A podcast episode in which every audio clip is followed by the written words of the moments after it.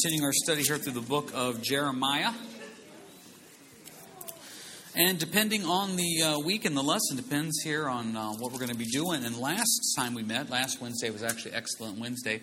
So we stopped for a second and took a break from studying Jeremiah and did a topical on the death of Jesus on the cross. But the week before that, we did uh, four chapters kind of kind of all flowed together. Here tonight, it's one chapter, Jeremiah 26, because there's a lot of good stuff in here that we need to bring out. Now, as always with our study here through the book of Jeremiah, we try to find the key verse that we're going to be talking about here in the chapter. And then we like to break it down from there. The key verse in Jeremiah 26, I think, is found in verse 2 where it says, Thus says the Lord, stand in the court of the Lord's house and speak to all the cities of Judah which come to worship in the Lord's house, and all the words that I command you, speak to them. Do not diminish a word.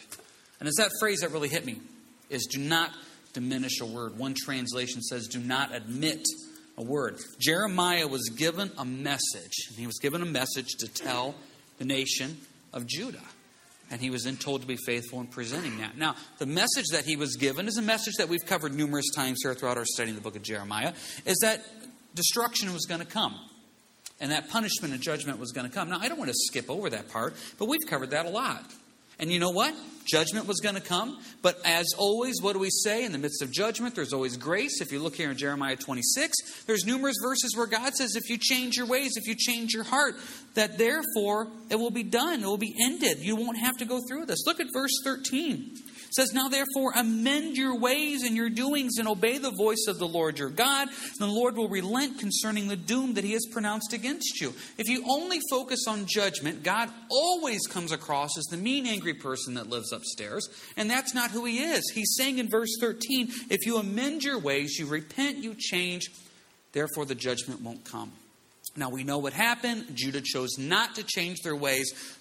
Judgment came, Babylon came and defeated them. Now, I don't want to skip over the importance of that prophecy, but we've covered that prophecy a lot. What I want to talk about here is Jeremiah as a man standing up, speaking the truth, and not backing down. And as according to verse 2, do not diminish a word, do not omit a word. You know how tough it is to present a message sometimes when it's a message that people don't want to hear. I love, love teaching verse by verse through the Bible. I just absolutely love it. I'm not against churches or pastors that do topical messages. If that's where they feel led to go, I want them to do that. I love the verse by verse, book by book, chapter by chapter teaching. In some ways, I love it, but in some ways, I hate it because you come across certain passages and chapters where you think it'd be really easy to skip over this. This is not a fun thing to talk about in any way whatsoever. But you need to get the full context of God's Word. Why do you need to get the full context? Verse 3 Perhaps everyone will listen and turn from his evil way, that I may relent concerning the calamity which I purpose to bring on them because of the evils of their doings. See, I trust this. I don't know what your day was. It may have been a horrible struggle for you to get here tonight. You may have come just for the free meal and you decided I probably should stick around so that way it looks better. I don't know. But you're here. Now, I don't know what's going on in your life. I can't know what's going on in every single person's life. So I just trust that when I pray over Jeremiah 26 and, and I present Jeremiah 26 tonight, that there's going to be something in the Word of God that's going to touch your hearts and that you're going to go home and say, That's what I needed to hear. Maybe it's one verse out of 50 verses we talk about. Maybe it's one line out of one worship song. Maybe it's one person during the fellowship time that says something that you needed to hear. I trust that the Spirit will speak through the people, through the word, through the worship, through something that you'll walk out here tonight, hopefully with a deeper walk in Christ. I firmly believe that. And I believe the importance of teaching God's Word. I believe when it comes to looking at a church and looking at a ministry, the most important thing is do they stick to the Scriptures? And I don't mean do they just mention the Bible. I mean, do they really teach God's word? As or it says in verse 2, are they not diminishing a word? Are they not admitting a word? Now, I could just keep hitting that point again and again. And I told myself I wasn't going to do it. So I only picked three verses. I'm only going to make you turn to one. So you can just listen to the other ones here. The importance of God's word. Look at your sheets there. Isaiah 8:20. Isaiah says, "To the law and to the testimony." If they did not speak according to this word, it is because there is no light in them. There has to be a foundation on God's word, the law, the testimony. There has to be. And that is a foundational teaching truth that we have that has to line up with Scripture. Joshua 1 8. This book of law shall not depart from your mouth, but you shall meditate in it day and night, that you may observe to do according all that is written in it, for then you will make your way prosperous and then you will have good success. This idea of God's word being in your life, not just a token Wednesday, not just a token Sunday, but a daily time of being in the word, realizing this is what strengthens me, this is what takes me deeper in the Lord. Turn with me, if you will, to 2 Timothy. 2 Timothy chapter 3. For devotions right now, I'm doing a study through Psalm 119. And if you want some extra credit, I encourage you, go read and study out Psalm 119. Psalm 119 is the longest chapter in the Bible. And it's all about God's Word. And as you read through it, you just walk away from that chapter seeing the importance of God's Word in your life and in your Christian walk. Now, I told you I was going to save some time and I wasn't going to go overboard by only having three passages to have you look at 2 Timothy 3 and 4. But did you catch 2 Timothy 3 and 4? I'm going to have you look at all of chapter 3 and all of chapter 4. So I was honest but deceitful at the same time. So forgive me. It's important, though, in 2 Timothy 3 and 4. 2 Timothy is Paul's last book of the Bible that he wrote. It's his swan song, if you will. And as the Spirit is leading him, he's writing this, seeing that his end is coming. If you look in chapter 4, verses 6 through 8, you see this idea of he knows the end is near. As he knows the end is near, he wants to warn all those that love him. I, I, think about this. I can remember as a kid growing up, and if mom and dad were going someplace, it's almost this idea of them walking out the door saying, Don't forget to lock the door, don't forget to shut the uh, oven off, don't forget to do this, don't forget to do that. Just these last kind of comments. You know, anytime we drop the boys off to be babysat, we always huddle them up, we have a word of prayer, and then I whisper in all of their ears, You better be good. I mean, it's that idea of just that final thing so 2 Timothy 3 and 4, I believe firmly it's spirit led, but it's Paul's final warning saying, guys, look what's coming. Verse 1 but know this that in the last days, perilous times will come. Men will be lovers of themselves, lovers of money, boasters, proud, blasphemers, disobedient to parents, unthankful, unholy, unloving, unforgiving, slanderous, without self control, brutal, despisers of good, traitors, headstrong, haughty, lovers of pleasure rather than lovers of God, having a form of godliness, denying its power, and from such people turn away. I tell you right now, go flip on the news and you'll see verses 1 through 5 played out right in front of you. Go to any school, any job, any location, any place public where there's people. And you'll see verses 1 through 5 played out right in front of you. This is the time that we're living in. It's the end. Things are getting worse. So, what are we supposed to do? Jump ahead to verse 14, if you will, please, of 2 Timothy 3. But you must continue in the things which you have learned and been assured of, knowing them from whom you have learned and that from childhood you have known what? The Holy Scriptures, which are able to make you wise for salvation through faith which is in Christ Jesus. I tell you right now, parents, if you have kids at home, and I don't care how old they are, start putting Scripture into their life. Put it on the fridge, put it on the doors, put it everywhere. Let people see Scripture. If you do not have kids at home and it's just you or what have you, get in God's Word. Get in God's Word. Because what will it do? Verse 16 All Scripture is given by inspiration of God and is profitable for doctrine, for reproof, for correction, for instruction in righteousness, that the man of God may be complete, thoroughly equipped for every good work. See, the result of being in the scripture is verse 17 that the man of God is complete, perfected, thoroughly equipped. I, tell you this, and I've mentioned to you many times. I may read a devotional in the morning, and I may get absolutely nothing out of it. And I sit there for 10 minutes thinking, why did I read this? What did I get out of it? Four o'clock, I get a phone call. Someone says, here's the situation I'm facing. And I say, you know what? I just read that this morning. May not have been for me, but it was for you that I read that. Or I may read it, and guess what? The day happens, I don't get the phone call. A couple days later, someone contacts me and says, here's this. Or a couple days later, a situation pops up where it's like, I just read that. I tell you, the ones that get me, and I'll be honest with you, sometimes I'll get up and maybe it'll be a Wednesday, or it'll be a Sunday, or I'll have an appointment with somebody, and maybe I didn't have as much time in the morning that I wanted to to spend with the Lord. So I'll meet with that person. I'll teach Wednesday evening, or I'll teach Sunday morning. I'll go home, and it'll be 11 o'clock at night, and I'll be like, you know, I'm going to read a little bit before I go to bed. I read. It's like, I wish I would have read that at 7 a.m. rather than 11 p.m. I could have told that person that. I could have used that in the lesson and sounded really smart. I could have used that. I tell you right now, it, it always works and you're always blessed. Jump ahead to verse 2 of chapter 4. Preach the word. Be ready in season and out of season. Convince, rebuke, exhort with all long suffering and teaching. I am not against churches having fellowship opportunities. I'm not against churches having outreaches. I'm not against churches doing things for the edifying of the body. Those are all important, and we try to do all those things.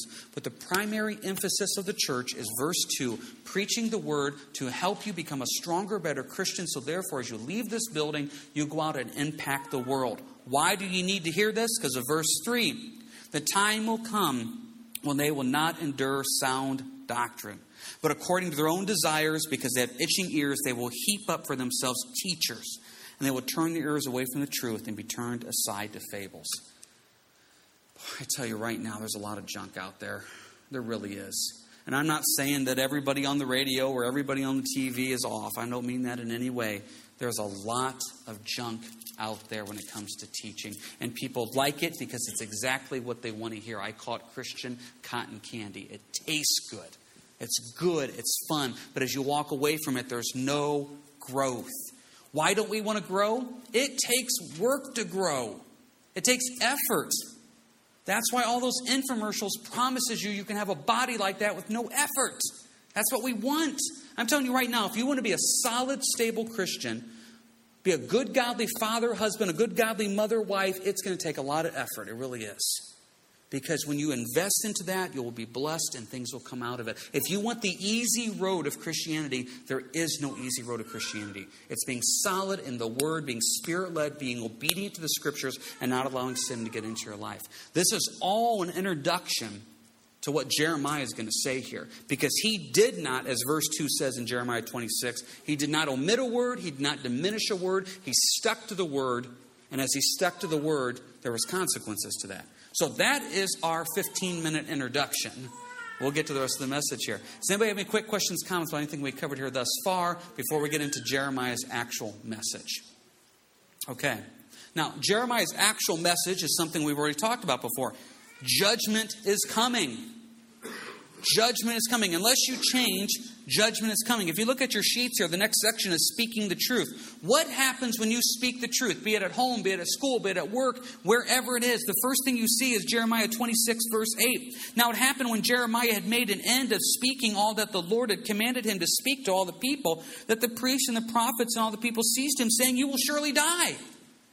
If you speak the truth, you're going to be threatened. That's just a fact. You will lose relationships at work. You will lose relationships with your kids, with your grandkids, with friends and family, people that you thought you were close to. When you speak the truth to them, those relationships will suffer because people don't like to hear the truth. They just don't. And what happens is, and instead of taking a stand on what we know is right, we compromise what's right for the benefit of still having a relationship with somebody. Jeremiah is an example of saying, I'm willing to speak the truth and I don't care what the consequences are. Now, please do note, this is not speaking the truth like some mean, horrible, nasty person. The Bible says you speak the truth in love. Now, be spirit led, say it in love, but realize when you go up to someone and say, the Bible makes it clear that that action, that that lifestyle, that that choice you're making is not a good godly choice, they generally aren't going to like it. The next thing, verse 9. Why have you prophesied in the name of the Lord, saying, This city shall be desolate without an inhabitant? And all the people were gathered against Jeremiah in the house of the Lord. When you speak the truth, you're going to feel alone. You may be the only Christian on your shift at work. You may be the only Christian in your school. You may be the only Christian in your household. Part of speaking the truth is there's going to be a feeling of being alone, that no one gets it, no one understands. Why don't we speak the truth? First point is we don't want to lose relationships with people. Number two, why I don't want to be alone. I got to work with these people 8, 9, 10, 11 hours a day. I don't want to build, burn these bridges. I got to live with this person. So if I go out speaking the truth, I'm going to destroy that relationship. No, no, no. This is my kid. Why would I say that? If I say this, I'm never going to see him again. If the Lord is leading you, you speak the truth in love and realize part of speaking the truth is there is a feeling of alone. because you are standing on truth. And the world that we live in does not want to stand on truth. We just read that in 2 Timothy 3 and 4. The world doesn't want truth, but we have a different, a different moral standard. What also happens when we speak the truth? Verse 11 And the priests and the prophets spoke to the princes and all the people, saying, This man deserves to die. For he has prophesied against this city, as you have heard with your ears. When you speak the truth, you will be misunderstood. Jeremiah is not speaking against the city, he's speaking truth, saying the city will be judged.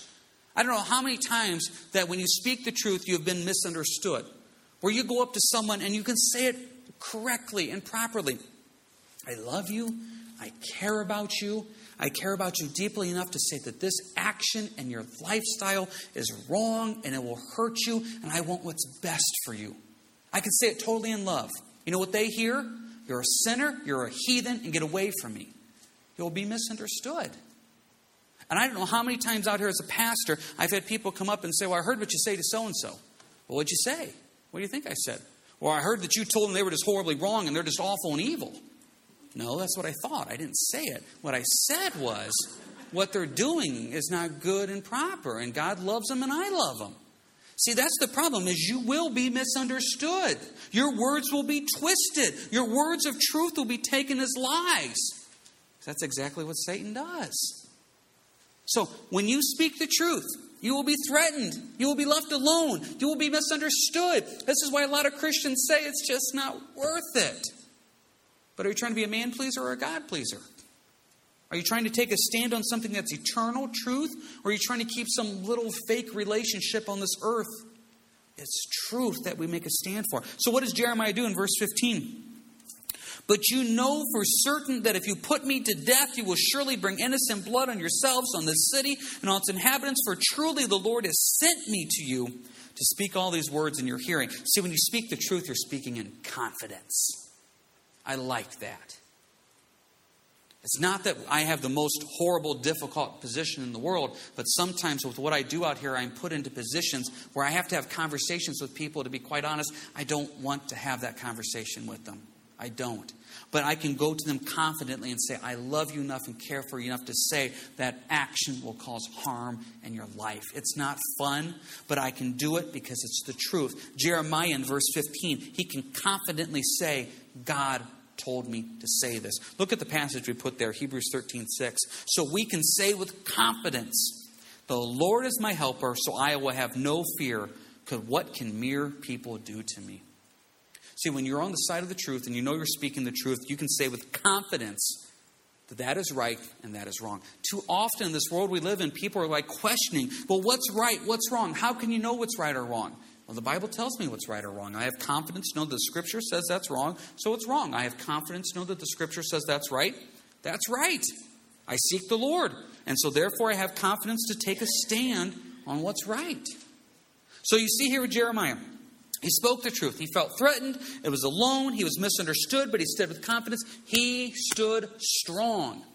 That's an example for us today, be it at home, be it at work, be it at school, is to stay strong in the truth. Now, before we get to our final points here, does anybody have any quick questions, comments about speaking the truth and the consequences sometimes that comes out of that? All right. What happens now with the outcome of speaking the truth is they go debate now what they should do with Jeremiah.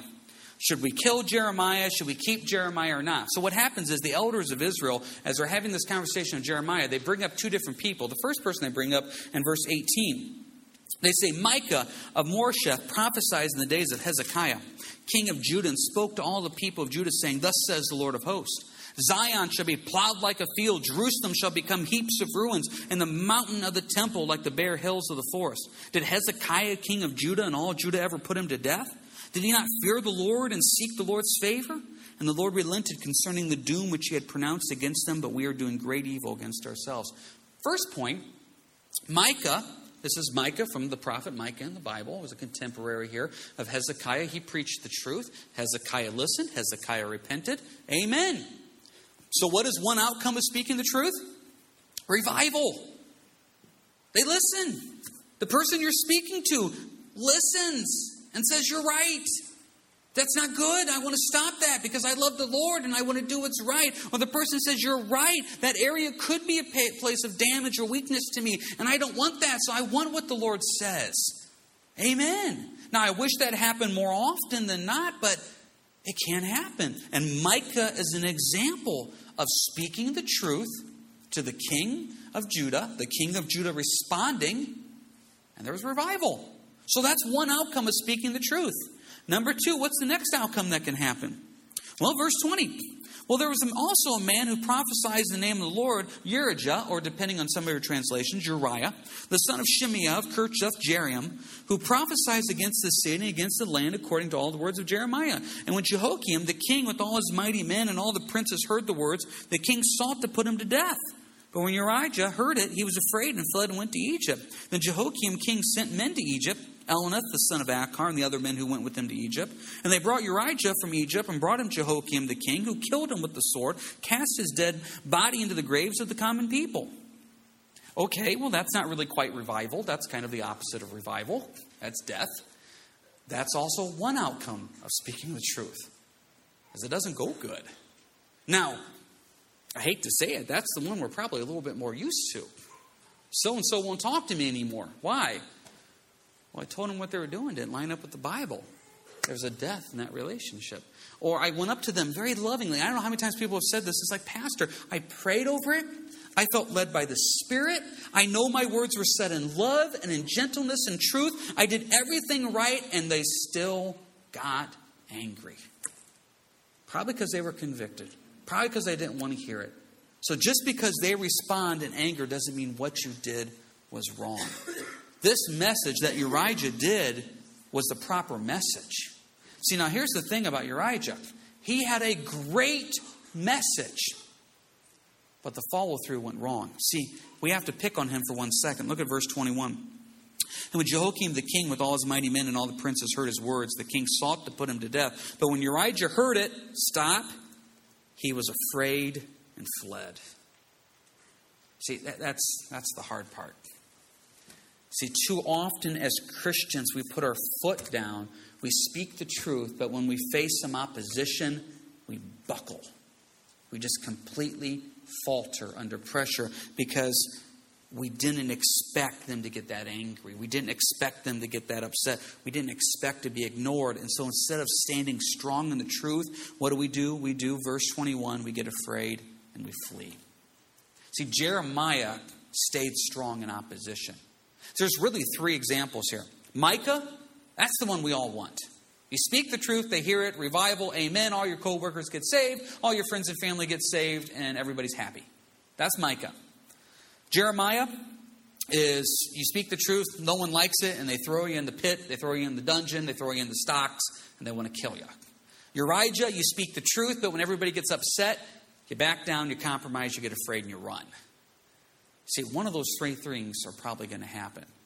To be quite honest, as Christians, we probably do the Urijah route, route more often than we should. The Micah one we wish would happen more often. But truth be told, Jeremiah is probably what happens the most. The world just doesn't want to hear it. That doesn't mean we quit speaking the truth. We have a responsibility to the truth. And with that responsibility comes consequences. Sometimes those consequences are good, amen. Sometimes those consequences, to be quite honest, are pretty rough. And we as believers and we as Christians need to stop and say, Lord, help me to be strong. I'm willing to bet all of you here tonight, there probably is a situation right now where you're like, okay, I know what I'm supposed to say. I know what I'm supposed to do. I know that I'm supposed to put my foot down on this, but I'm afraid to. No, don't ever be afraid to speak truth. James says this in James 5 Brethren, if anyone among you wanders from the truth and someone turns him back, let him know that he who turns a sinner from the error of his ways will save a soul from death and cover a multitude of sins. One of the most righteous, holy things you can do is warn somebody of what the consequences of their actions will be. And as they turn from that, God says you have a special place in that person's heart because you were instrumental in pointing them towards truth. It's not easy. Sometimes it's not fun. Sometimes there's consequences. But we have a spiritual, biblical responsibility to stand for what's right in a world that's searching for truth. And boy, and God help us to be more like Jeremiah. Does anybody have any final questions, comments here about anything we covered here tonight, or any of the passages, the truth, taking a stand for that before we close up with the word of prayer? All righty, let's pray then. Heavenly Father, we just pray that we would take a stand for the truth. Lord, I just think of what your word says. Your word is truth. Jesus is truth. The Spirit is truth. Lord, help us not to compromise. Help us not to back down from what we know is right. And Lord, when given an opportunity to speak the truth, help us to speak the truth in love. Not in hatred, not in anger, not in hellfire, but in love, Lord. To truly be an example for you. And if there's a situation you've called us to take a stand on, help us to take that stand. And we lift this up in your name. Amen. All right, you guys have a good week and God bless.